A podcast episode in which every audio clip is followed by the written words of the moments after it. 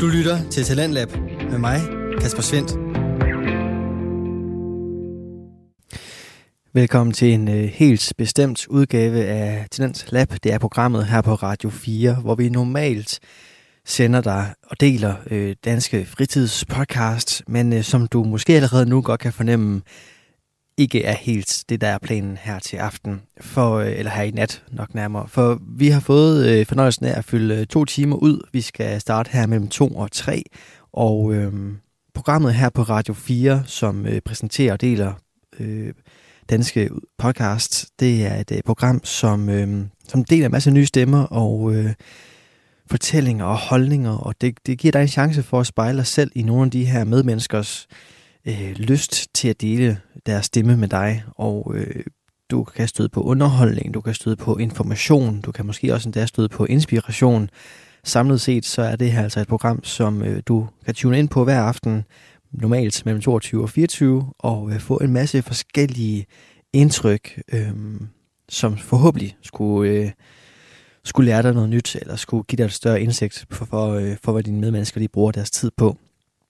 Men som sagt, så er i nat altså lidt en anden, øh, i en anden form, og øh, det er den, fordi vi selvfølgelig ikke skal til at spille en masse nyt for dig. Vi skal i stedet for øh, dykke lidt ned i den her natte stemning. Øh, det har jeg besluttet mig for, og derfor har jeg også taget min, øh, min kaffe med ind i dagens anledning, øh, simpelthen for at skabe lidt mere hygge og måske også lidt mere øh, afslappethed.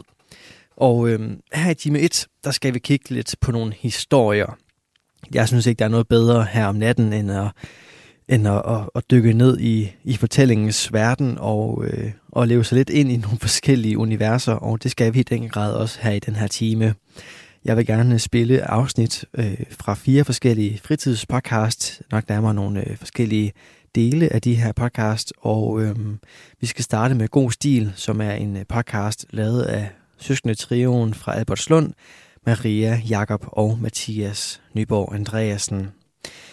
De er tre søskende, som i podcasten her dykker ned i øh, skolestile, lader dem selv over deres lyttere, og øh, udover at de selvfølgelig de læser de her stile op og, og undersøger, hvad, hvad delen de egentlig kan, så er der en masse god søskende kemi at hente, og øh, en god øh, pseudosocial oplevelse, når man hører de her ja, dejlige unge mennesker hygge løs, men samtidig selvfølgelig også have en øh, forståelse for, at øh, der ligger altså nogle, øh, nogle gemte værdier i de her forskellige historier. Det afsnit, jeg har taget et øh, klip med fra i dag, i, i, i nat, det er gyser roulette, som er en øh, disciplin, nok nærmere end, end en historie. Mathias, han øh, har en god veninde, som har sendt øh, stilen ind til, øh, til, til podcasten her, og øh, det er en stil, som er skrevet tilbage i 2008 eller sådan noget, og, øh, og den er skrevet den her disciplin, som du måske godt kan genkende fra folkeskolen, hvor man får en, øh, en bestemt genre udleveret, og så skal man øh, slå nogle øh, terninger for at se, hvad, hvad for nogle bestemte elementer, der i hvert fald skal indgå i ens historie. Og derfor så er der altså den her lidt øh, satsende tilgang til det, og derfor altså navnet roulette. Nå, genren giver sig selv, det er gyser, og øh, jeg synes egentlig bare, du skal prøve at høre med her, hvornår, øh, når god stil hopper ind i den her meget øh, definerende genre, som øh, altså kaldet er værd. Her får du et, øh, et, et klip fra god stil. Mine øjne spærer op. Jeg har haft mareridt igen. Jeg kigger mig omkring. Jeg er i min gode gamle seng, i mit mørke, men dog betryggende soveværelse. Mm. God gamle seng. Jeg hører mig selv gispe efter luft, imens jeg badet i klam, kold sved, prøver på at glemme, glemme det hele. Glemme Klars hævntørstige blik, glemme smagen af blod, og glemme de knirkende gynger på skolens legeplads. Oh, glemt. Jeg ved godt, at det er 11 år siden, og jeg burde være kommet videre. Jeg har et godt job og en dejlig mand ved min side, men den slags er svært at glemme. Det er det. Jeg prøver på at kæmpe imod de frygtelige minder, men det nytter ikke. Det hele kommer tilbage. Det lyder som noget, du kunne have skrevet. Ja, Godt, fordi du, Jeg du læser det så sige det. Det lyder Ja. ja. helt fuldstændig som... Knirkende gynger, blod, Ja. smag i munden. Jamen, kan, det, der Hvad er med, næler det blot hævntør? men kan, det, det, det lød fuldstændig som starten på øhm, Stonehenge Mountain, det der. Mm-mm. Jeg vågner op Ja. ja. og er træt, og det, det, rummet er badet i træt lys. Og det, Ja, men den eneste forskel er, at du har mange flere sådan tillægsord. Øh, som en Jamen, der er og, immer væk også et par stykker her. ja, ja, ja, ja. Kom nu, Elise. Okay. Nej. Det er Stonehenge-agtigt. Ja. ja. Nej, det er mørkt og sent, og jeg orker ikke. Hvad nu sød? Jeg tør ikke alene. Så må Ja. du enten gøre det på mandag, eller overleve uden den jakke. Vent lige, for jeg går ikke med. Er vi tilbage 11 år tidligere nu? Det ved vi ikke. Jeg, hey, Maria, jeg, altså, jeg har jo ikke læst mere, end, end du har hørt. Jeg har ikke læst, men du har hørt. Men vi er et nyt afsnit. Lad være med at blande dig. Jeg kom til at råbe det sidste, men jeg kunne virkelig ikke holde Clara ud. Mm. Mig og Clara har været bedste venner i gåseøjne. Mm. Hvis man kan kalde det det, i ni år, og hun havde aldrig gjort noget for mig. Det eneste, hun havde gjort, var at bagtale mig, lyve for mig, og få mig til at gøre dumme ting, som at hente hendes jakke kl. 10 en fredag aften, fordi hun havde været så dum at glemme den på skolen. Ja, det er dumt, Ja, klar. lidt. Dumt, dumt. Jeg ved ikke, hvordan Clara fik mig over alt. Åh oh, nej, undskyld. Clara fik mig overtalt, men før jeg vidste af det, havde jeg sagt ja til at gå med hende hen på skolen. Jeg tænkte, det ville være en... Du, jeg, du læser altså lidt for hurtigt op, Okay. synes jeg. Ja, jeg skal næsten også ikke lige have lidt- høre, Okay, hvad- okay. Jamen, lad os tage en break. Men, men jeg er så ret sikker på, at indledningen, der sagde øh, jeg fortælleren et eller andet med, jeg ved godt, det er 11 år siden, Ja. men, men jeg bærer stadigvæk den af. Og jeg tror, nu er vi tilbage i 11, 11 års alderen, eller sådan, altså 11 år siden, ikke? De har gået i Tidligere. klasse i 9 år sammen, så de, øhm, hun må gå i 9. klasse-agtigt her. 8. og 9. klasse. Mm. Clara har aldrig gjort noget for hende. Ja. Hun skal vise sit værd. Hun kan eventuelt give sin nyre væk. Måske, Øhm, måske, måske. Men lad os se, Men det er et komplekst system, sådan en øh, krop, så det kan være Indviklet. indviklet. Det er indviklet. Jeg ved ikke, hvordan Clara fik mig overtalt, men før jeg vidste af det, havde jeg sagt ja til at gå med hende hen på skolen. Jeg tænkte, det ville være hurtigt overstået. Må jeg lige spørge mig? Nej, jeg er færdig med sætningen om lidt. Men jeg tog fejl. Hvis jeg havde vidst, hvad der ville ske den aften, havde jeg bare taget hjem. Oh. Åh, oh, lækkert setup til noget gys. Mm. Men hvad slog øhm, øhm, hende her forfatteren på gyserouletten? Det ved jeg ikke. Nå. Det, det, det ved jeg ikke. Det har Men hun, hun ikke. har øh, slået med nogle terninger for at få nogle facit til, hvad, hun skulle, øh, hvad omdrejningspunktet skulle være. -agtigt. Ja, så, så, kan, så har du et ark, hvor der for eksempel står... Jeg kan huske... ja, Nu kommer der jo faktisk øh, sådan lidt øh, whistleblower her, men mm. Kom i, i, i overnatning på den døde kirkegård, mm. den er øh, lavet af samme skelet. Nå, Så jeg har et ark, hvor der står kirkegård, skole, et eller andet. oh, locations. Ja, locations. Så slår du en terning, og så slår jeg noget andet, kan jeg huske. Men jeg ville have, at den foregik på en kirkegård, så sagde jeg bare, "Ha." Det er også fint nok, fordi så øh, Esther tog så skolen. det tror jeg. Mm. Det var en lun aften i starten af september. Den varme blæst tog fat i mit hår. Jeg kiggede hen på Clara. Hun plaprede løs om noget fuldstændig ligegyldigt. Som jeg bare lod, som om jeg lyttede til. Det var cirka tre år siden. Du skal høre efter, Jacob. Det gør jeg også. Det var cirka tre år siden, jeg sidst havde lyttet til hendes historie. Hvorfor var jeg venner med hende? Og hvor, hvorfor, hvorfor var hun venner med mig? For da jeg tænkte over det, var jeg nok heller ikke den perfekte veninde. Clara havde det ikke så godt. Hendes far, som betød alt for hende, var død, og hendes mor gad hende bare ikke. Jeg havde aldrig talt om Claras sorg med hende. Jeg havde bare gjort det værre, som for eksempel dengang i 4., da Tobias havde kaldt Claras far en død idiot. Hun var gået amok og havde stukket ham i benet med en saks, Ej, det er nok. Mm. Clara var ikke i skole hele to måneder efter den hændelse, og alt hvad jeg bestilte de måneder var at holde historien i gang og mm. tilføje, at hun gjorde det helt uden grund. Hvem, hvad? At Clara havde øh, banket den i benet på ham uden nogen grund. Men, okay, hvorfor er det Hvorfor ville hun så? gøre det? Ville hun, var, det ikke, var det ikke venner?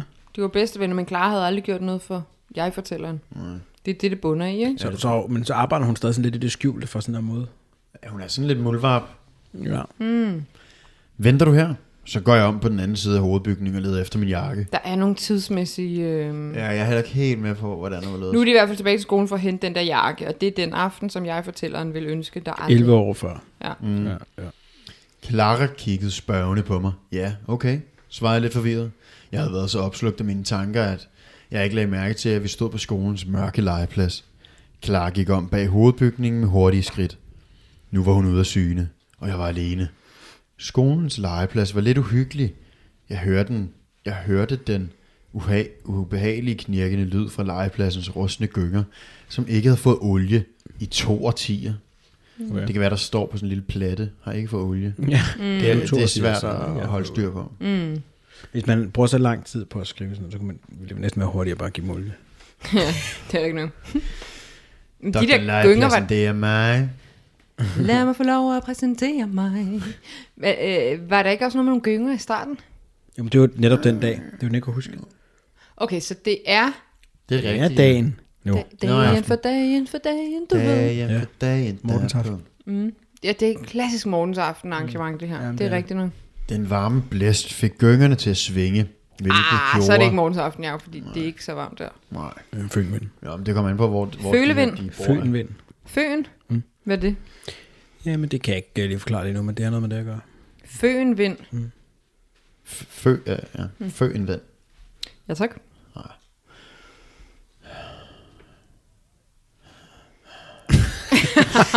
Nej, du har ånderen på. Ej, Den varme nu. blæst fik gyngerne til at svinge, hvilket gjorde, at den lille knirken blev til skængre og rustne skrig af metal. For at undgå de ubehagelige lyde, lukkede øjnene og tænkte tilbage på noget, der var næsten lige så slemt, som det, der ville ske inden for de næste 30 minutter. Og hvorfor det? Er det ikke noget med at finde et happy place? Ja, og som, ja, jeg tænker, Det er så slemt i dag. Det. Jeg skal Ja. tænke på noget endnu værre. Ja, hej, hvad har jeg oplevet, som er endnu mere skidt? Nå, det kan egentlig godt være for gøre den her situation bedre. Men jeg tror simpelthen ikke, jeg forstår. Har de været inde og finde den jakke? Eller er den ude på legepladsen? Jamen, Clara Hvorfor er er det jo også gået så- ind efter jakken, Jeg fordi hun forstår står og venter Men udenfor. hvorfor er det så slemt? Altså, okay, hende der Clara har med til sin far, hun har helt tydeligvis nogle problemer med det. Hende den anden, som er hovedfortælleren, hun er bare pisse nederen og, Ja, hun og er spreder rygter om hende i skolen. Mm. Og så får hun øh, kæmpe nedtur, og hun skal hjælpe hende med at hente sin, hendes jakke, mm. fordi det er sent om aftenen. Det er da bare, altså du er hendes veninde, hent du den skide jakke med hende. Men Altså. også, hun hører hvor- ikke, hvad hun siger hvor- eller noget. Alt er... Jamen, det er sådan, hvor vigtigt kan det være? Skal ikke i skoledagen efter? Hvorfor skal den jakke par to hentes om aftenen? Jamen det kan være, at hun også har pengeproblemer, og kun har den ene jakke. Hun er mm. jo virkelig stakkels. Hende der, Men hende det er der, sommer. hende der jeg fortæller mig, sådan, ej okay, please, skal jeg med ud og hente den her? Ja, Nej, det er altså ja, det er rigtigt. Men de var Men bedste hun venner. siger også selv, hun, hun, hun, hun siger selv, jeg har heller ikke verdens bedste veninde. Nej. Det er jeg ikke. Det er hun ret. Jamen, trods alt, mm. der er noget selvindsigt, der er noget at bygge videre på. Og hun kigger sig lige i spejlet kan se, mm, er det et nice menneske, det der? Mm, Ja. ja. Ikke 100 procent. Ja, præcis. Det var en sommerdag for otte år siden. Uh. Jeg var syv år gammel på vej hjem. Okay, hvor langt er vi? Det er som om, at hun tager os tilbage, Ja, leder os helt op til klimaks, så tilbage. Nu er, vi, nu er vi 18 år før, var det 19 eller hvad meget det er. Ej, det forstår jeg overhovedet ikke. Skal vi skal ender det her med, at hun kommer ud som en vrælende baby, og Ja. Per Noldi siger, æh, årets by, ja. 1995, der er født et barn. Tillykke, tillykke, Per Noldi, du er. Og så niver Per Nolde hende, og så er det hendes første dårlige minde, og det er det, hun helt tiden tænker på. det er sindssygt, mand. Hvis der står noget om Per Noldi i den her, så, er det, så skal jeg ud og købe Mortensand lige nu. Jamen, det må du heller ikke. Ej, jeg tror, jeg skal have nogle aktier. Ja, det var en sommerdag for 8 år siden. Jeg var syv år gammel og på vej hjem. Gennem Men- det vilde kvarter, mig og Clara boede i dengang. Jeg havde min mors nye hårtør med, som jeg havde lovet at hente i butikken. Uh. Jeg pakkede hårtøren ud af dens Lille æske for at se på den.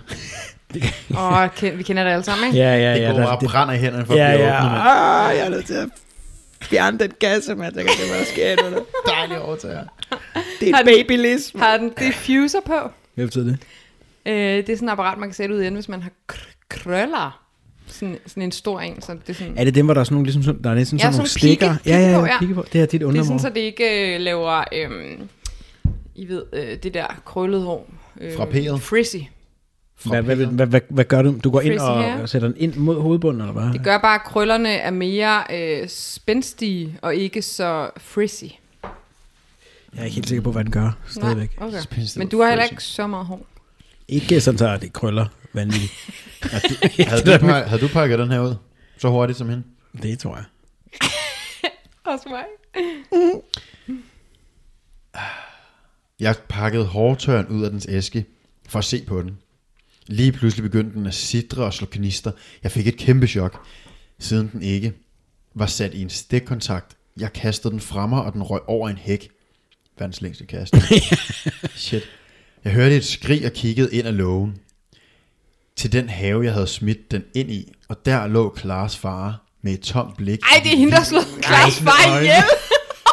Nej. Ej, ej, læs det lige igen. Ej, hvor sindssygt. Turn der.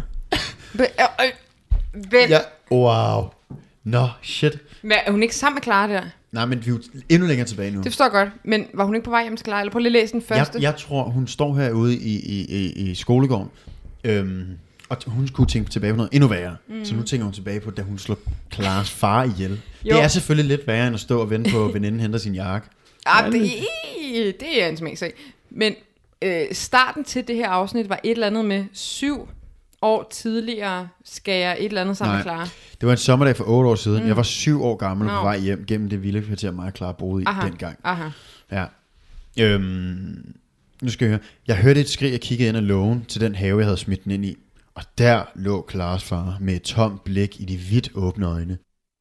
Du lytter til Radio 4. Og du er tunet ind på Radio 4 og øh, programmet Talents Lab, som øh, her i nat altså er en lidt speciel udgave, hvor vi i stedet for at præsentere nye danske fritidspodcast afsnit, tager et øh, kig på de afsnit, som altså kan give noget mere til natten. Her var det i god stil med Mathias, Maria og Jakob Nyborg Andreasen, som øh, gysede lidt løs her i deres afsnit, der har titlen Gyser Roulette. Hvis du vil finde flere episoder med god stil, så kan du finde dem inde på din foretrukne podcast tjeneste, og derinde, der kan du også finde aftens, nattens, undskyld, nattens næste fritidspodcast. Den hedder Ravnens Fortællinger og har verden Alexander Ravndal Højsting, som er en øh, fortæller af Guds nåde, og øh, han gør det både ud i øh, planlagte historier og så også improviserede i aften der skal du høre De Fortabte Øjne, en øh, historie, som, øh, som jeg synes bringer en, en vis mørke, men også en vis øh, nostalgi ind til natten her, og derfor synes jeg, at den er perfekt at sende sådan her midt øh, natten til torsdag. Alexander, han er en, øh, en øh, fortæller, som øh, kommer fra spejderlivet. Øh, han har siddet rundt om, øh, om de forskellige lejrbål og øh, fortalt løs, og det er, det er også noget af det, som øh, han øh, sætter mest pris på. Jeg har haft en øh, ret spændende samtale med ham, som øh, du kan gå ind og finde på radio4.dk, og, øh, og der fortæller han også omkring det der, den der kærlighed til at fortælle, og kærlighed til at bruge, bruge sin fantasi til at... Øh, både imponere, men nok også især det der med at inspirere sine, sine lyttere, sine, sine medspejdere og rundt om det her lejrbål. Som sagt, så hedder aftens, som sagt, så hedder nattens historie De Fortabte Øjne, og den får du her. Vores historie begynder i en landsby. En helt almindelig dansk landsby, som I måske kender. Der er bindingsværkshuse over det hele. Nogle af husene er hvide, nogle af dem er gule, men de er alle sammen totalt idylliske og dejlige. Og historien foregår for mange år siden, dengang bilerne ikke var opfundet, dengang at man blev nødt til at ride på hest for at komme fra by til by og levere post. Ja, dengang, hvor man nok i sandhed kan sige, at en lille landsby som denne, den kunne være helt og aldeles isoleret. Og det var den her landsby. Den havde sit, sin markedsplads i midten af landsbyen, den havde sin flotte hvide kirke, og så var den omgivet af skov, marker, ja, og en kæmpe stor sø. Det betød også, at folkene i den her landsby, de havde alt, hvad de havde brug for. Hver eneste dag, når man gik ned på markedet, så kunne man se folk sælge friske fisk fra søen, arbor, geder og sådan noget. Fra markerne, der var der kommet det fineste korn og brød fra bageren. Ja, altså, de havde faktisk alt, hvad de havde brug for. Og derfor så blandede de sig ikke i, hvad omverdenen gjorde. Hver eneste søndag så tog de op til kirken, var til gudstjeneste, og resten af ugens dage, så arbejdede de og solgte ting til hinanden. Og ja, altså, det var egentlig bare et rigtig dejligt sted at bo. Men det betød også, at den her landsby, den var meget skeptisk over for fremmede. En gang imellem så kom der nogle folk udefra, havde forvildet sig hen til landsbyen. Og jo, folk ville gerne, altså, folk ville gerne handle med dem og sælge ting lidt frem og tilbage, men de vil også helst bare have, at folk forsvandt hurtigst muligt igen ud af deres by. Den eneste, der var lidt mere imødekommende, det var præsten, der altid var nysgerrig om at høre, hvor folk var kommet fra. Fordi han, han var selv ankommet til byen andet sted fra i sin tid. Og sådan en helt almindelig, ja, sommerdag, hvor markedet var godt i gang. Folk de solgte fisk og honning, brød og kager og blomster. Der skete der noget, som der ikke var sket før. Ud fra den store, mørke og dunkle skov, der kom der med trætte, tøvende skridt en fremmed gående. Der havde været fremmed ved byen før, som sagt, men de kom normalt ud af de officielle veje. De kom ikke, ja, fra den store, mørke skov. Skoven, hvor folk fortalte deres børn historier om trolde og onde elverfolk. Manden, han så også ganske sælsom ud. Han kom gående med, med en krave på sin skulder. Hans tøj var laset og slidt. Hans hår så ud som om det ikke var klippet i flere år. Det var langt, ulet, svagt bølget. Hans skæg var lige så, ja, utæmmet, kan man sige, som en skov, der ikke havde set lyset af civilisation nogensinde. Og denne mand, denne fremmede mand, han vågede sig ind i landsbyen, og folk de altså, kunne med det samme ikke lide, at han var der. Han gik rundt og tikkede og bad på en meget høflig vis, om, om de havde noget, nogle rester, han måske kunne få. Uh, måske en lille smule brød, eller, eller resterne af fiskebenene, eller et eller andet, som også kunne give noget mad til sin fugl, og altså bare en lille bit smule. Og folk, de ville ikke have noget som helst med ham at gøre. Landsbyens beboere, de trådte væk, når han nærmede sig, Ja, nærmest som om han lugtede, som om han havde en aura af afskyelighed, som de ikke ville indenfor. De gad ikke at kigge ham i øjnene. De ved bort, de vendte ham ryggen. Og alle steder blev han bare mødt med en total, ja, afsky. Det satte sig tungt i mandens hjerte, og han vandrede derop til kirken i landsbyen. Og der, for første gang, der blev han mødt, ja, af noget venlighed. Præsten, der stod deroppe, han gav manden, ja, hvad han havde af brød og drikkelse, og han ønskede ham held og lykke på hans færd. Og manden, han sagde tak, men han sagde også, at han var skuffet over, hvordan folk havde behandlet ham. Og præsten, ja, det kunne præsten ikke forsvare. Ned igennem den samme vej i landsbyen han gik, forbi de samme mennesker, forbi de samme huse, og det, der begyndte at ske, det var, at, at folk de var sådan trætte af, at den her fremmede var her, den her uhyggelige fremmede. Måske var han kommet for at tage deres børn. Måske var han kommet for at stjæle deres ting. Og de begyndte ligesom at rotte sig sammen til en vred håb, der lige så stille fulgte efter manden, og bare stirrede ham ud af byen, fulgte efter ham som en uigennemtrængelig mur, der kom nærmere. Og til sidst, ja, så var han presset helt ud mod skovkanten, der hvorfra, hvorfra han var kommet. Og alle de voksne i landsbyen stod på rade række og stirrede på ham. Ja, og deres blik sagde, at han skulle gå og aldrig komme tilbage. Og manden han vendte sig, og nu var han sur, og han råbte fra sin lungers fulde kraft. At hvis ikke de kunne se det smukke i at give noget væk, noget af alt deres overflod til folk, der ikke selv har noget, så skulle de aldrig få lov til at se noget som helst igen. Og med disse ord, så vendte han sig om og forsvandt ind i skovens mørke med sin krave på sin skulder. Og folk, ja, de åndede lettet op, og så gik de tilbage til deres gøremål. Ja, og et par dage, så så skete der egentlig ikke så meget andet. Der nåede lige at være en søndag, hvor der var gudstjeneste, og der var ikke nogen, der nævnte noget som helst om den fremmede mand, der var kommet.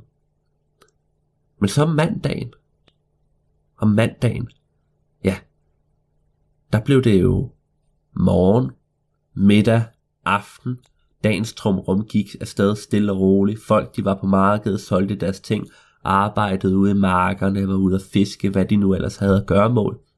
Men den nat, der kunne du høres et modbydeligt, forfærdeligt skrig fra en af husene. Og folk, de, de løb ud i gaderne. Hvad sker der? Hvad sker der? Og så, der blev bare ved med at skrige og skrige og skrige. Og så løb de hen til huset, hvorfra de kom. Og de kunne se døren stå på klem.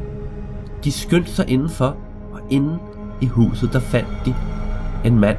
En ung mand, der stod og holdt sig til hovedet med sin arme, mens han skreg og, og, og, og, og græd.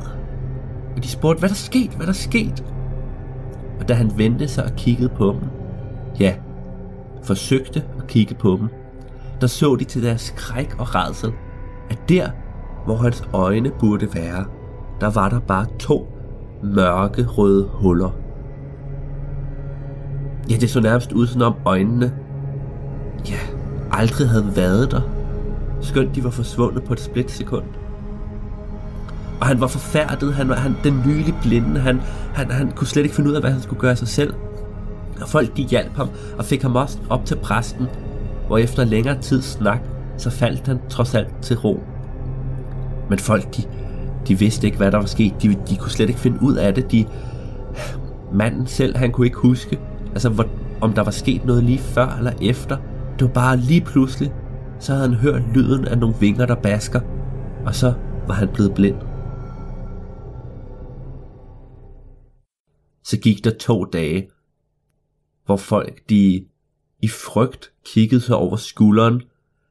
Der kom en fremmed for at handle med dem, og han blev afvist ved, ved udkanten af landsbyen. Der skulle ikke nogen ind nu.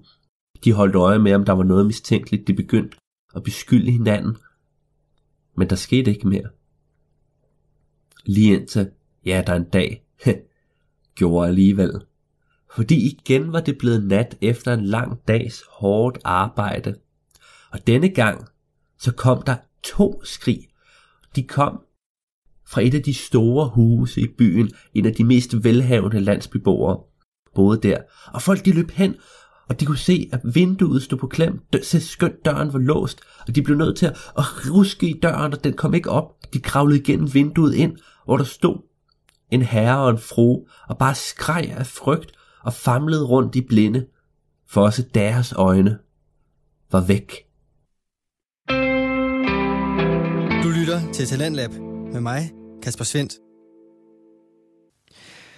Og sådan lyder noget af Ravnens fortællingers historie om de fortabte øjne.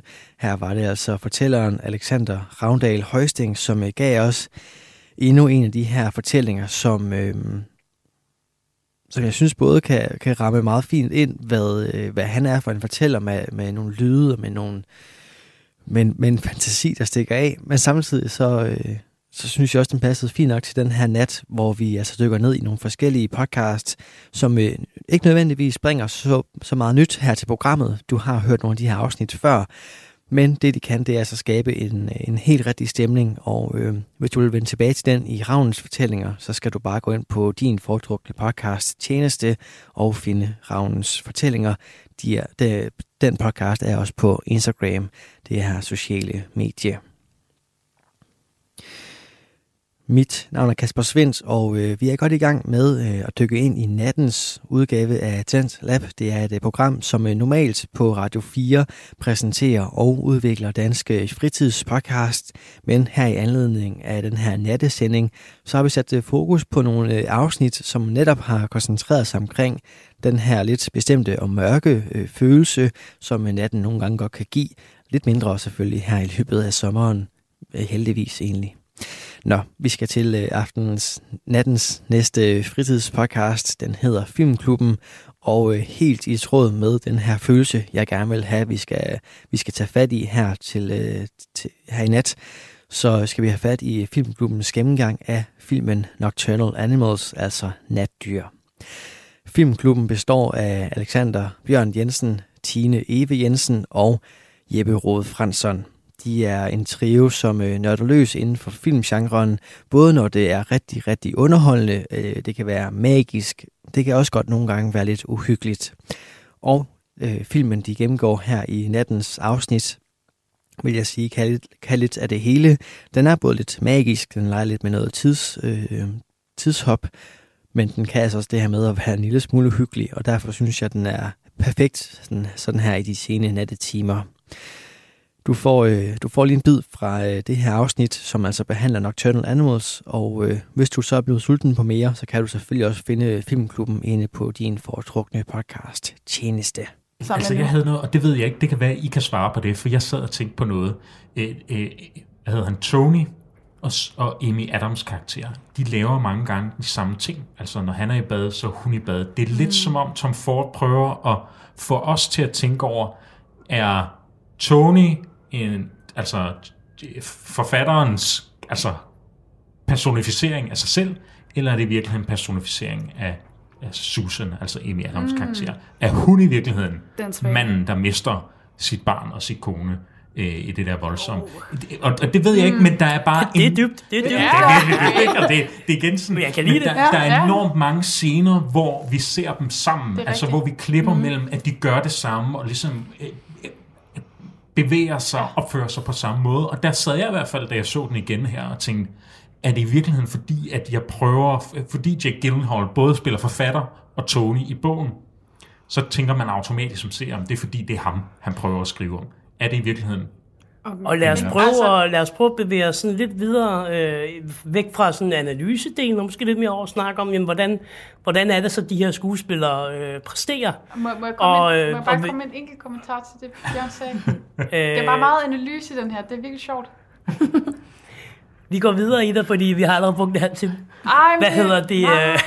Øh, du kan komme med det jeg, kom, jeg, kommer, jeg kommer med min pointe senere. Det gør det. Det skal det. Det vil da ligne, der lige at snige det. Jamen, det kommer jeg til. Hvad hedder det? Jack Gyllenhaal øh, spiller jo, øh, hvad skal man sige, hovedpersonen sammen med Amy, Amy Adams. Og hvis vi starter med ham, og nu nævnte jeg jo før, at jeg synes, det var et kæmpe forræderi, at han ikke blev nomineret. Og jeg tror, det er lidt øh, fordi, at jeg, altså jeg synes, den der scene, hvor han står inde i det her skur over for Ray Marcus, jeg synes, det er en kraftpræstation øh, som skuespiller at levere det, han gør. Fordi du, du kan simpelthen bare mærke ham ud igennem hele skærmen. Alle de følelser, han har opbygget ved at miste sin kone og alt det her, det, det, det, jeg, jeg sidder med den vrede, han føler mod Ray Marcus. Og jeg tænker, den, den vrede kan jeg ikke føle uden øh, hvad skal man sige, Jack Gyllenhaals øh, hvad hedder, skuespilspræstation. Så jeg synes virkelig, virkelig, det er, det, det er virkelig godt skuespil fra hans side. Så skal vi nok komme ind på, øh, på nogle af de andre bagefter også. Ikke? Men altså, hvad, hvad, hvad tænker I om, øh, om Jack Gyllenhaal i den her rolle? Jeg synes faktisk, det var den scene, hvor han skuffede mig mest. jeg, jeg synes noget af det, der manglede, var faktisk, at jeg ikke helt kunne mærke den traume, han i virkeligheden måtte genopleve. Eller, altså, jeg synes, det, der var, jeg synes, at Gyllenhaal spiller utrolig godt. Særligt i den før omtalte, meget omtalte scene, hvor han eh, altså bliver kørt af, af vejen, ikke? Og, og skal prøve at finde ud af, hvor han er virkelig udulig. Den der måde, han spiller på der, synes jeg er virkelig fantastisk.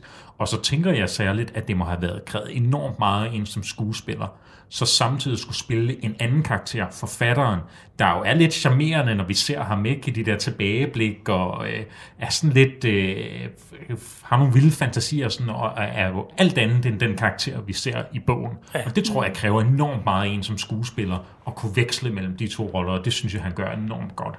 Også fordi den type skuespiller, han normalt plejer at eller den rolle, han normalt plejer at få, er meget den der, som han spiller som forfatter. Altså sådan lidt overlegne, ja. styr på det, fordi han er jo en flot mand, og han bliver ofte castet i sådan nogle roller, hvor han er sådan på toppen. Så jeg synes faktisk, det mest imponerende, det er de der roller, eller de steder i filmen, hvor han øh, er, spiller øh, Tony i bogen, som jo er øh, svag og udulig. Og, mm. og, og det er der jo noget meget svært i at portrættere som skuespiller, fordi som vi alle sammen snakker om, inden vi optog her, det er, at man sidder jo og, og tænker sådan, hvorfor, hvorfor gør du ikke noget? Altså, hvorfor, hvorfor kører du videre, når de fortæller det? Hvorfor gør du, som de siger? Hvorfor gør du ikke noget andet? Det sidder man jo og råber af, af skærmen, når man ser den her film. Og det er jo utrolig fedt at kunne, og, og meget flot at kunne spille den der svaghed, og spille den der meget menneskelige evne til at, at fuck op, øhm, på så troværdig måde, som han gør, fordi altså, det er jo irriterende, at han ikke øh, han ikke redder sin kone og sin datter, men, men han gør det på en meget overbevisende, realistisk måde, så man kan jo sagtens altså, se ham som et helt menneske, øh, den her øh, bogkarakter. Jeg tror også, altså, øhm, jeg er også enig med dig, Ida og Bjørn, virkelig. Altså, jeg tror, jeg synes, jeg har ikke set øh, Jack Gyllenhaal i særlig mange film. Jeg har set ham i Donnie Darko og i Nightcrawler, tror jeg. Det er lidt det. Uh, og der spiller han jo bare sådan lidt creepy og, og underlig, sådan som jeg lidt gætter på, at han er i virkeligheden. øhm, men, men, så jeg tror også, at Altså, jeg synes helt klart også, at der, hvor han er bedst, det er jo, hvor han er svag, fordi at han er så pisseirriterende. Og det er det, jeg kan mærke også enig med dig, Bjørn. Jeg, jeg synes faktisk heller ikke, den der scene, øh, den sidste scene, hvor han skal skyde øh, bøllen, øh, det synes jeg ikke rigtigt, jeg, det var der, jeg også var begyndt at stå, fra, stå af. Jeg synes ikke, at jeg mærkede det, jeg tænkte, jeg, jeg synes ikke, og jeg mærkede heller ikke hans svaghed, jeg synes bare, der var det sådan lidt, okay, nå, og så skyder han sig selv ærgerligt, eller sådan, men jeg tror helt klart, at sådan, ja, den der svaghed, som han, ja, som han udtrykker også bare sådan, når han kommer på politistationen, han har fundet ud af, at det her er sket med hans kone og hans datter, og han gør bare ikke rigtig noget, eller han siger ikke noget, men så har han jo de der udbrud, hvor han bare råber eller andet, øh, jeg er ligeglad, eller bare skyd, men jeg kan ikke huske, hvad han siger til, øh, til politimanden, øh, hvor man bare tænker sådan, okay, der er noget i dig, Tony, men, men ja, det er helt klart der, jeg synes, han er bedst, det er på, på, på svagheden. Og hvad med, hvad med Amy Adams? Altså, jeg, jeg, jeg synes jo, hun, hun, er jo, altså, hun er jo altid god i alt, hvad hun laver. Øh, man kan sige, der, det, det, jeg godt kan lide ved hendes rolle i den her, er, at uden egentlig rigtig at gøre så meget, øh, og det er jo også det, jeg synes, en, en god skuespiller kan. Vi har jo så tidligere talt om Mads Mikkelsen, hvad han kan, bare med sin mimik og, og måden at bruge sin krop på. Og det er jo lidt det, Amy Adams også gør i den her, fordi hun siger jo ikke så meget. Men, men det er måden, hun, hun opfører sig på, når hun læser den her bog, reaktionerne bagefter. Og det er jo, og det er jo også, fordi hun er godt instrueret, tænker jeg, som Ford, lige i den her situation i hvert fald. Ikke? Øh, med hendes præstation, synes jeg altså også bare er, er virkelig, virkelig fed. Mm. Ja, helt enig. Altså jeg sagde, det sådan, hun er øh, min yndlingsskuespiller, tror jeg. Og jeg har ikke tænkt det, før jeg så så den her, og var sådan, jeg, det er, jeg synes simpelthen, hun er så dygtig, og hun er så overbevisende. Øh, hun, det er meget, som du siger, Jeppe, det er jo ikke, fordi hun siger så mange ting, men det er rigtig meget måden, hun udtrykker hendes ansigt, og øh, hun, hun ser så sørgelig ud i den her film, og hun er så, hun har så ondt af sig selv, hvilket også er sindssygt irriterende faktisk, fordi hun, hun ja, har... hun er også vildt irriterende. Hun er mega irriterende, ja. hun har jo fået det, hun gerne vil have, og så er hun heller ikke tilfreds med det, og, og det, det kommer bare til udtryk på sådan nogle øh, flotte måder, synes jeg, hvor man bare kan se hende sidde og føle og tænke i virkeligheden. Øhm, så jeg synes, hun er, jeg synes også, som du sagde, Ida, jeg synes helt klart også, hun i hvert fald fortjent en nominering, som det mindste i hvert fald til Golden Globe. Hun, øh, hun, hun er jo faktisk lidt lige så udulig som Tony, ikke? Jo. Altså det er hun jo. Hun, hun kan jo ikke rigtig, hun sidder også der, hun kan ikke helt finde ud af, hvorfor det er, hun ikke er glad. Hun har jo alt, ikke? Hendes mand forsvinder sådan lidt væk, ikke? Hun gør ikke rigtig noget ved det. Hun er sådan på arbejde, når vi ser hende som gallerist, er hun også sådan lidt, øh, altså så, så sig dog noget-agtigt. Og, og det er jo igen bare lige, ikke for at åbne hele analysedelen, men også grunden til, at jeg tænker på, at hun i virkeligheden er Tony i ja. den her, ikke? Fordi hun er lige så udulig og spiller lige så udulig. Og jeg har også bare en kæmpe kærlighed for Amy Adams. Ja. Alt fra Enchanted i, ja, den er til, til, til, til det her, er hun jo bare overlegen i alt, hvad hun ja. gør, ikke? Jamen, jeg elsker hende også. Jeg synes, jeg vil faktisk sige, at jeg er enig med dig, Tine. Jeg sad også og tænkte sådan, er hun, er hun den, min yndlingsskuespillerinde? For jeg synes, hun er så fed, og det, det tænker jeg nærmest hver gang, jeg ser hende, fordi hun er så dygtig. Øhm, og jeg synes netop, hun spiller den her rolle så godt, fordi hun, hun er så passiv i nu, nutidskarakteren. Ikke? Altså hun, øh, hun, hun er sådan helt søvndrukken, og sådan er jo helt væk også. Øh, hun er så også utrolig godt sminket. Øh, det, hun ser jo så også fabelagtig ud i, i alle scenerne, øh, selvom hun er fuldstændig øh, i søvnunderskud.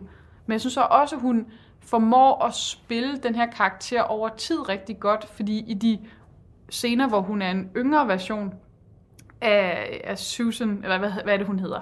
Øh, ja, hendes karakter, så er hun jo øh, meget mere sådan lidt mere livlig og lidt mere mm. frisk, og så bliver hun sådan forbitret på, øh, på og Edward. og sådan noget, ikke? Ja, mm. og så ender hun så i det her ægteskab, hvor hun øh, med Hutton, hvor hun så også er utilfreds, og ikke kan sove, og, og ikke rigtig formår at vinde kniven ind af og finde ud af, hvad det faktisk er, der er galt. Og på den måde synes jeg jo, at de, de to karakterer jo også bare spejler hinanden meget godt i, at de, de er utrolig følsomme, men kan ikke rigtig finde ud af at arbejde med den følsomhed. Og de gør ikke rigtig noget ved det. Vel? Nej, og reagere på det og, mm. og komme af med det. Øhm, så de, de ender med at være utrolig passive i deres eget liv begge to. Og det gør dem jo utrolig ulykkelige begge to. så øh, kunne jeg også rigtig godt tænke mig, at vi lige øh, snakke, snakke lidt om Aaron Taylor Johnsons præstation som Ray Marcus. Vi havde jo som sagt Golden Globe, det var så også, øh, han blev så også nomineret til en BAFTA. Jeg ved, kan faktisk ikke huske, om han vandt den. Øh, filmen var faktisk meget, meget nomineret til BAFTA. Altså, der var både øh, Ja. til... Øh, det europæiske sådan... øh, ja, ja, ja, neo-noir ja, øh, segment, ja. ikke? Ja. Det er det, Hvad de hedder alle vil have i det? Europa. Det, og, og jeg ved ikke, hvor... Ja, der er sådan nogle lyde her. Øh, Var det dig, der havde Ja, det? det var den her gang, vi Okay. lige. Og vi, stå, vi står på børsen, og det knirker helt vildt. Altså, Ja, fordi det blæser. Jeg kan Ja. ikke finde ud af, om det blæser, eller om det spørger. Jeg tror, det spørger. Spørger. Ja. Også når vi snakker om den her film, ikke? Jo. Jo. En nordic noir bygning er ikke nordic. Jo, det må ja. Jo, jo. Nå, ja, godt. Hvad hedder det? Og, øh, Aaron Taylor Johnson har jo, har- han har været med i mange ting, men øh, altså, øh, det, det jeg sådan lige husker ham for, det er Kick-Ass. Jeg ved ikke, om I øh, har set den film, Nej. som er sådan en superhelt øh, komik. De, de er faktisk rigtig, rigtig Hvem sjove. spiller han? Øh, der spiller han øh, hovedrollen. Og øh, man kan sige, nu er han blevet voksen, og øh, spiller den her rolle som Ray Marcus, og jeg må bare sige, han er dybt ubehagelig. Ja. Radio 4 taler med Danmark. Og her var det altså den tredje fritidspodcast episode, som øh, jeg har taget med til dig her i nat, som øh, har lidt det her fokus på natten og øh, et fokus på det lidt mørke. Her var det Filmklubben, som, som tog fat i filmen Natdyr, eller nok nærmere Nocturnal Animals, som er en film med blandt andet Amy Adams i, i hovedrollen. En, en skuespillerinde, som jeg personligt er helt vild med. Det, øh, filmklubben består af Jeppe Rode Fransson, Alexander Bjørn Jensen og Tine Eve Jensen, og øh, du kan øh, helt som alle andre fritidspodcast her i programmet finde flere afsnit inde på din foretrukne podcast tjeneste. Hvis du vil finde øh, flere afsnit fra timens sidste fritidspodcast, så skal du dog finde den over under et andet navn. For her i programmet, når vi præsenterer Kenneth og Pernille Glad, så er det under navnet Tegnefilmsjørnet. Men de har beholdt øh, et andet navn ude i den virkelige verden, ude på podcast-tjenesterne, og øh, det er Disney-hjørnet. Det, de øh, gennemgår her i, program, her i podcasten, det er forskellige film, både fra Pixar og fra Disney og fra øh, DreamWorks for den sags skyld også. Og øh, det gør de altså med en kærlighed til øh, det her medie, som øh, både kan samle os, men som også kan nogle gange øh, skabe en splid imellem os. Jeg har i hvert fald flere gange diskuteret, hvilken film der nu var bedst. Og det tror jeg også, du kender. Øhm, det, du skal høre om her i nat, det er deres øh, 6. og 7. afsnit lagt sammen, for det handler nemlig om øh, nogle film, som ligner lidt hinanden. Der er både en spansk udgave og en engelsk udgave af de tre kammerater.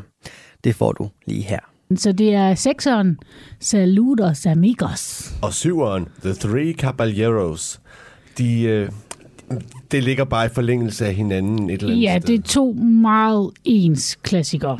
Ja. Så derfor har vi valgt helt ekstraordinært at slå dem sammen. Ja, og den første af dem, Saludos Amigos, den øh, udmærker sig også ved at have en spilletid på kun 42 minutter. Så det er den absolut korteste Disney-spillefilm. Og så blev den lavet i 42. Ja, det, uh, og, og svaret på alt er 42. Ja, jo 42. Og øh, The Three Caballeros kom i 44. Det gjorde den. Den var så cirka 70 minutter, og det må vi jo se på og snakke om. Lige præcis. Lad os komme i gang. Ja, og til at starte med kan vi jo lige fortælle lidt om de her film, altså som jo som sagt er henholdsvis nummer 6 og nummer 7 Disney-klassikere. Øh, ideen til de her film, i hvert fald den første, kom i stand, da den amerikanske regering henvendte sig til Walt Disney og spurgte, om han ikke ville være villig til at rejse til Sydamerika som en del af en Goodwill-tour. Okay, så det er i realiteten ikke Walt Disney, der tænkte, nu tager jeg til Sydamerika. Nej, det, det, nej, ikke helt. Wow. Altså, det, øh, det var sådan en amerikansk regering, som, som gerne ville skabe sådan nogle gode venskabelige forbindelser med de sydamerikanske lande, fordi at flere af de her lande, de havde faktisk sådan lidt halvtætte bånd med, med Nazi-Tyskland. Åh, oh, godt tænkt, amerikanerne. Ja, så, øh, så derfor henvendte de sig til Walt Disney, fordi at det var jo allerede halvstort navn. Ja, Og han var så alligevel ikke interesseret i bare at tage afsted til Sydamerika. Han ville gerne have nogle medarbejdere med, der kunne lade sig inspirere af Sydamerika, og så lave tegnefilm om kontinentet på regeringens regning. ah, han er en businessman. Han er en så snu lille en. Og øh, det er jo så også fordi, at som vi har været inde på i de tidligere episoder, Disney-studiet tjente ikke helt de penge, de havde forventet fra det europæiske marked på grund af krigen. Så studiet manglede ganske enkelt penge. Og med krigen menes der 2. verdenskrig. Lige præcis. Og det endte jo så med, at Walt Disney og 20 af hans medarbejdere, de rejste til Sydamerika, og så inspireret af kulturen og naturen dernede, så øh, resulterede den her tur i fire korte tegnefilm, som sammen med, med hvad hedder det, filmoptagelser fra Sydamerika, blev klippet ta- sammen til Saludos Amigos på 42 minutter. Ja, så den her film, det er jo en blanding af almindelig spillefilm og tegnefilm. Ja, men lige præcis. Altså, hvor vi ser også uh, Disney-tegnerne, der sidder og, og tegner og kigger ud over Jamen, og kigger ud over byerne. Og, Ja, og så ser og man, at de tegner det. Men altså, der er tegnefilm ind over almindelig spillefilm. Lige præcis. Og der var faktisk en ting, som de amerikanske biografgængere, altså i USA, blev meget overrasket over. Det var at se de her billeder fra for eksempel Rio de Janeiro, som de ikke havde forestillet sig ville være en moderne storby med skyskraber og mennesker, der gik i moderne tøj. Det gjorde faktisk, at der var mange mennesker i USA, der fik et andet syn på Sydamerika. Ej, det er bare så typisk amerikansk. Der er ikke nogen, der er lige så civiliseret som os. Nej, lige præcis. Altså, jeg regnede med, at de boede i jordhuler. Ja, det, det, det gjorde de jo nok. Ja, det gjorde de sikkert. Det, jamen, det er jo ikke os, så... Men øh, den her film, den blev så et stort nok hit og tjente nok penge til, at Disney-studiet to år senere igen forsøgte sig med The Three Caballeros, hvor at jeg er ikke sikker på, at de rejste til Sydamerika igen. De har nok haft nogle noter gemt. Og nok filmoptagelser. Ja, Men i den her, The Three Caballeros, der er det jo mere, hvor at tegneseriefiguren spiller op til, altså hvor at det er som om, at de er med i den samme film, ja og præcis. de interagerer med hinanden. Ja, lige præcis. Og øh, fordi at de her film, de er sådan lidt opbygget af segmenter, så har vi valgt ikke at sådan lave et def- et decideret referat. Vi vil sådan bare snakke lidt løst og fast om dem.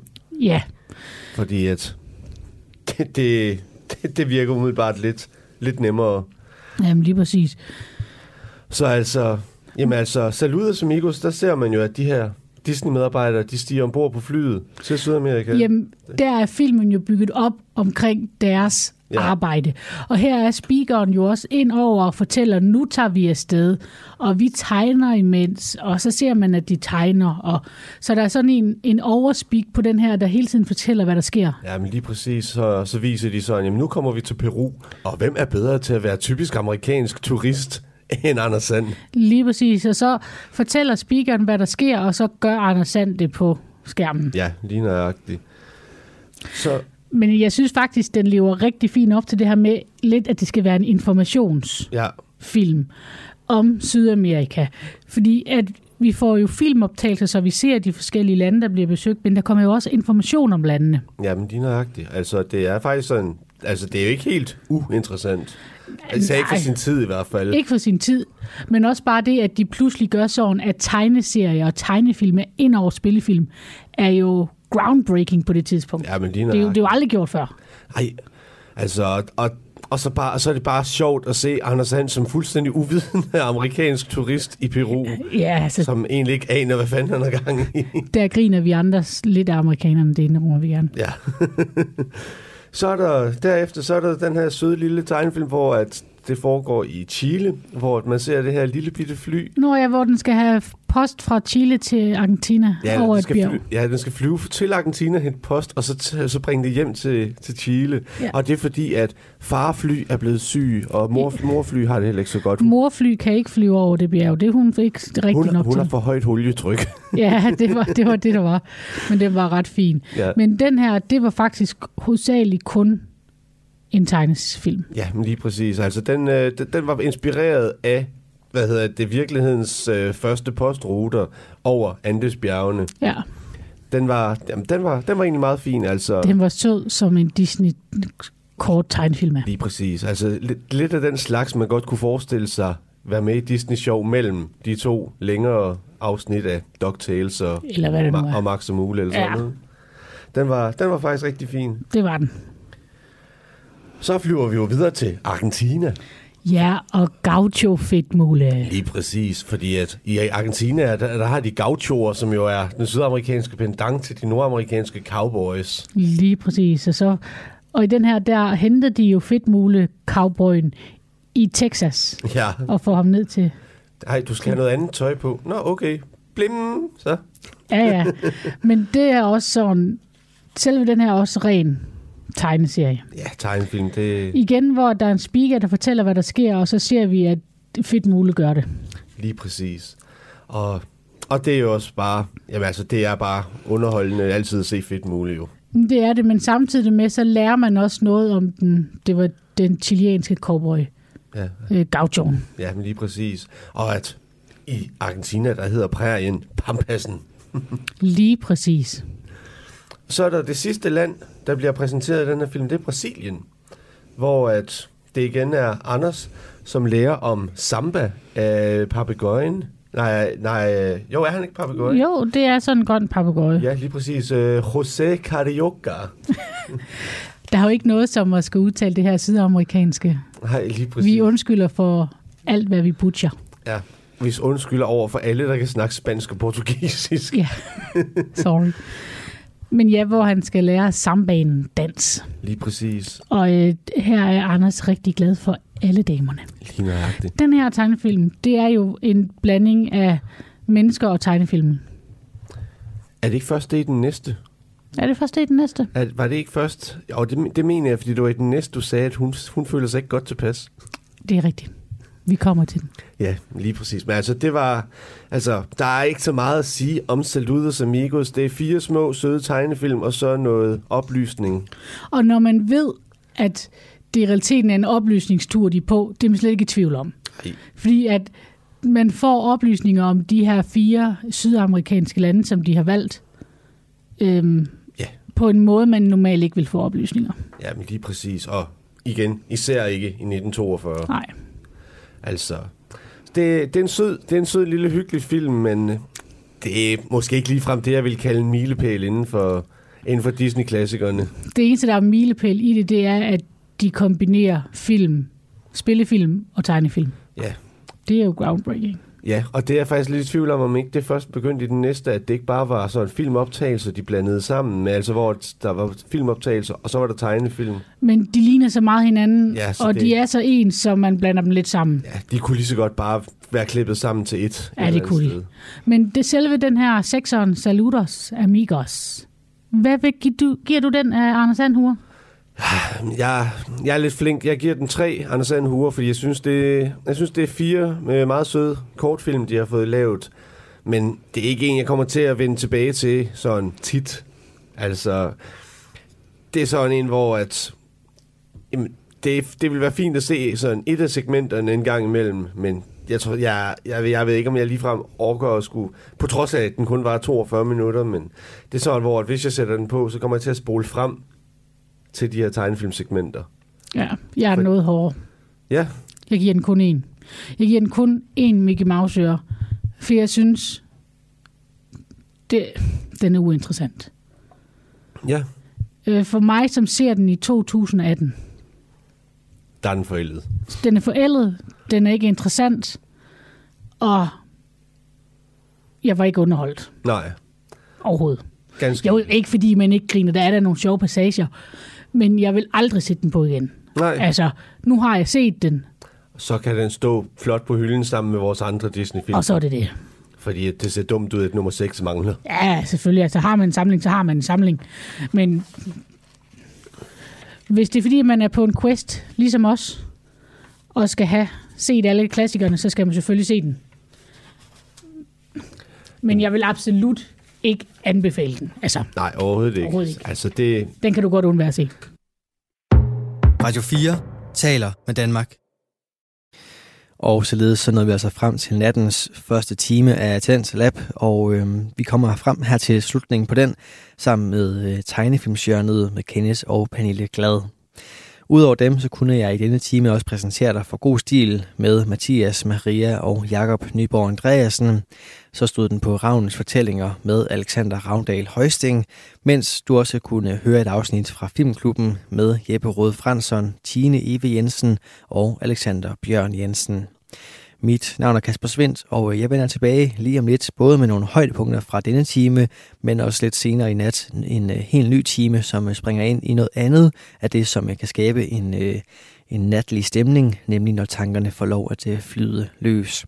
Men først altså nogle højdepunkter fra denne time.